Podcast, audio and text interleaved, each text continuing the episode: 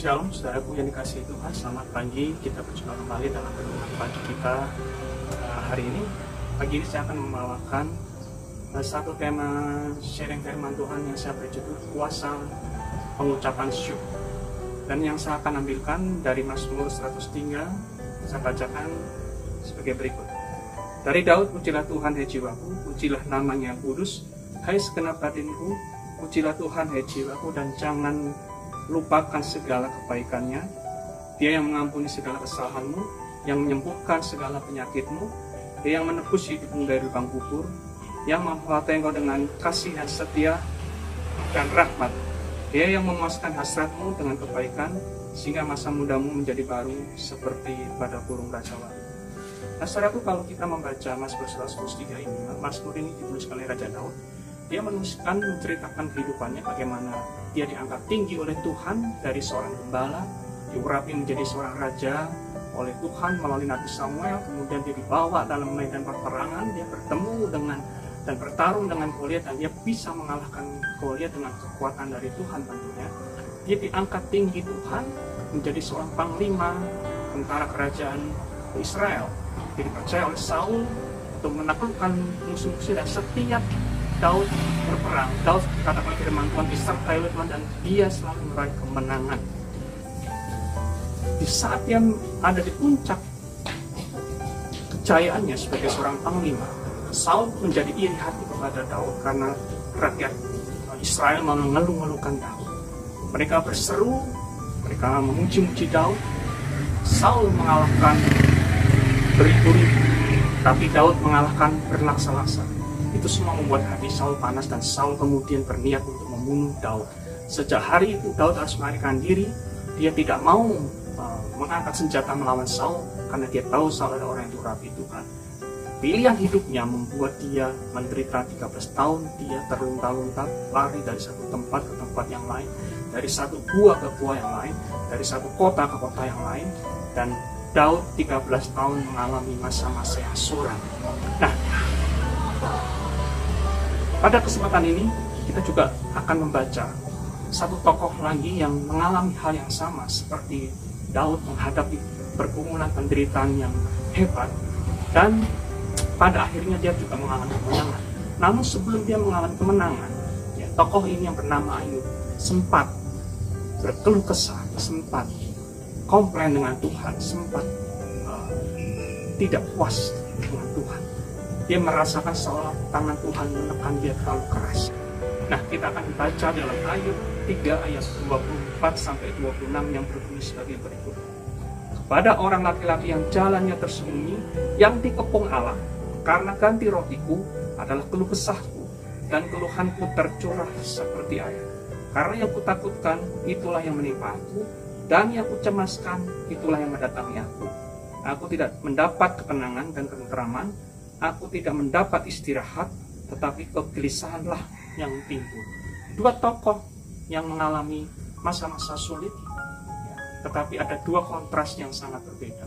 Daud di dalam Mazmur 103, dia mengarahkan hatinya kepada pada Tuhan. Pujilah Tuhan, hai jiwaku. Pujilah namanya yang kudus. Pujilah Tuhan, hai jiwaku, dan jangan pernah lupakan segala kebaikannya. Kontras yang satu lagi, Ayub, dia sempat berkeluh kesah. Sekalipun dia seorang yang saleh dikatakan oleh Tuhan tidak ada orang di muka bumi pada zamannya yang sesaleh Ayub. Tapi ketika anaknya meninggal harta bendanya habis tubuhnya penuh barah dan istrinya menolak dia hati dari Ayub menjadi pahit. Hati Ayub dipenuhi dengan uh, kesedihan dan kepedihan. Itu sebabnya sempat dia kemudian berkeluh kesah tapi kemudian Ayub menyadari bahwa kalau kesahnya dia itu tidak mendatangkan sedikit pun kebaikan, justru menekan hidupnya lebih lagi. Justru membuat hidupnya dikatakan mengalami yang namanya kegelisahan, ketakutan, tidak damai sejahtera. Ayub, Ayub merasa seolah hidupnya mengalami jalan buntu. Tidak ada jalan keluar. Hidupnya penuh dengan penderitaan itu sebabnya di tengah tekanan yang begitu hebat, tidak heran kalau Ayub sempat berkeluh kesah. Dia berkata bahwa ganti rotiku adalah keluh kesahku dan keluhanku tercurah seperti air. Kata Kadirobiku menggambarkan sebuah keadaan kehidupannya sebelumnya adalah baik. Sebelumnya tidak ada masalah, sebelumnya semuanya berjalan dengan lancar, ada kecukupan secara materi, secara kehidupan lahiriah. Nah, sebagai ganti keadaan-keadaan yang baik itu, Ayat mengalami keadaan. Dia tidak mendapatkan ketenangan, kegelisahan selalu menghantui kehidupan. Nah, saudaraku, mengapa kita perlu mengucap syukur? Yang pertama, di saat keadaan tidak memungkinkan dan tidak ada alasan untuk kita mengucap syukur, tapi kita mau terus belajar mengucap syukur kepada Tuhan, maka di saat itu kita seperti sedang mengagungkan Tuhan, meninggi, meninggikan Tuhan, mengakui kedaulatan Tuhan dalam hidup kita. Firman Tuhan berkata ketika Tuhan kita tinggikan, ketika Tuhan kita muliakan, ketika Tuhan kita agungkan, maka Tuhan akan bertindak menolong kita. Maka Tuhan akan selalu memberikan damai sejahtera dan penyertaan kepada kita. Sebetulnya ketika kita mengagungkan Tuhan, bukan Tuhan gila hormat dan pujian, tetapi sesungguhnya saat kita mengagungkan Tuhan, kita membuat ada satu relasi yang intim dengan Tuhan. Dan ketika kita dekat dengan Tuhan, maka kekuatan dari Tuhan mengalir dalam hidup kita. Yang kedua, saudara, mengapa kita harus belajar mengucap syukur? Karena pengucapan syukur itu adalah uh, pernyataan iman kita kepada Tuhan. Begitu mudahnya kita berkata, saya percaya kepada Tuhan, saya beriman kepada Tuhan. Tetapi ujian iman kita akan datang justru di saat-saat yang sedang sangat-sangat sulit apakah kita bisa tetap memuji dan memuliakan Tuhan? Apakah kita bisa tetap bersyukur kepada Tuhan? Sebabnya saudaraku ketika kita mengucap syukur maka sebetulnya itu adalah sebuah pernyataan iman kita kepada Tuhan. Walaupun meskipun sekalipun keadaanku belum baik situasi sulit tapi aku tetap percaya pada Tuhan sebagai sumber kekuatan. Tuhan yang menguasai hidup Tuhan yang berdaulat atas hidup Tuhan juga yang akan menolong aku. Dan yang ketiga, saudara, ketika kita belajar mengucap syukur, maka sesungguhnya kita sedang di dalam roh, iman kita sedang membalikkan keadaan dari keadaan yang negatif kepada yang positif, dari keadaan yang buruk kepada keadaan yang baik. Lihat saudaraku, saya pernah menyampaikan sebuah renungan tentang puasa perkataan. Karena apa yang kita ucapkan mengalir dari hati. Apa yang kita ucapkan itu akan mempengaruhi pikiran pikiran akan mempengaruhi tindakan dan sikap Karena ketika kita berkata-kata positif, itu mengalir dari hati. Dan apa yang kita ucapkan itu akan kita dengar dengan telinga dan mempengaruhi pikiran kita. Dan itu akan mempengaruhi sikap kita, respon kita terhadap masalah yang kita hadapi. Dan yang terakhir, saudaraku, mengapa kita perlu belajar terus untuk mengucap syukur di saat-saat yang sulit, di saat-saat tidak ada alasan sedikit pun untuk kita mengucap syukur karena ketika kita mengucap syukur di saat yang sangat sulit, justru itulah ucapan syukur kita itu menjadi korban bagi kemuliaan Allah.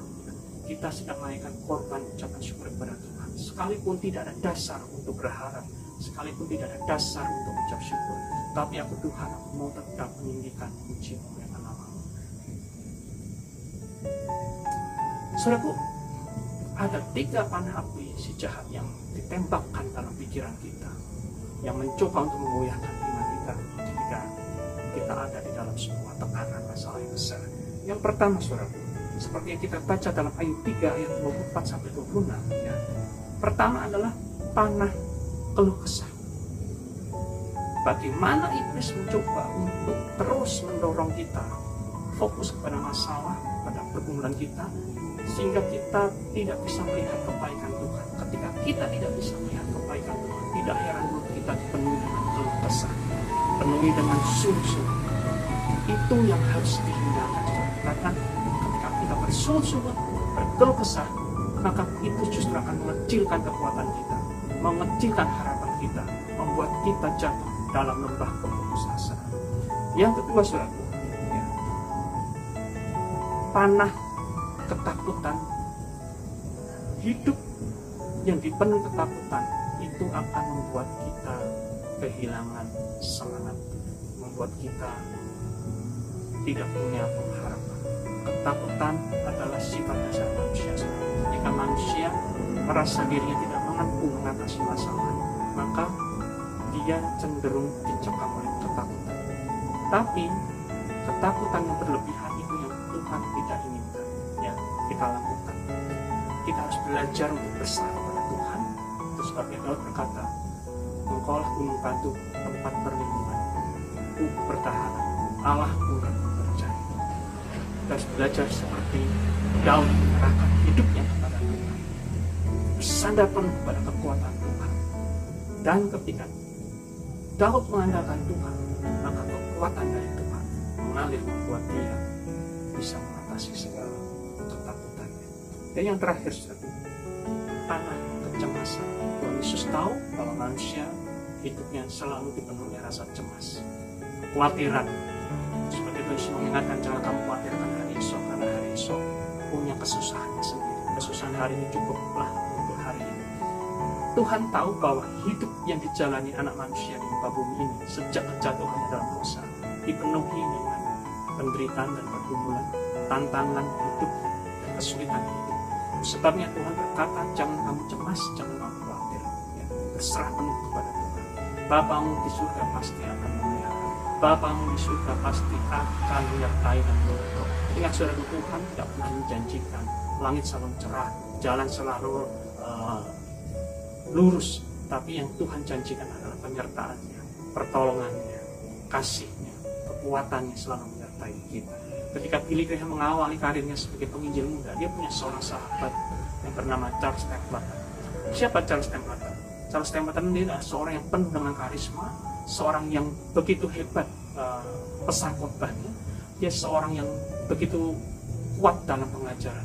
Ketika Billy Graham dan Charles Templeton bersama-sama mengadakan KKR yang datang itu sampai ke puluhan ribu orang, tenda menjadi penuh.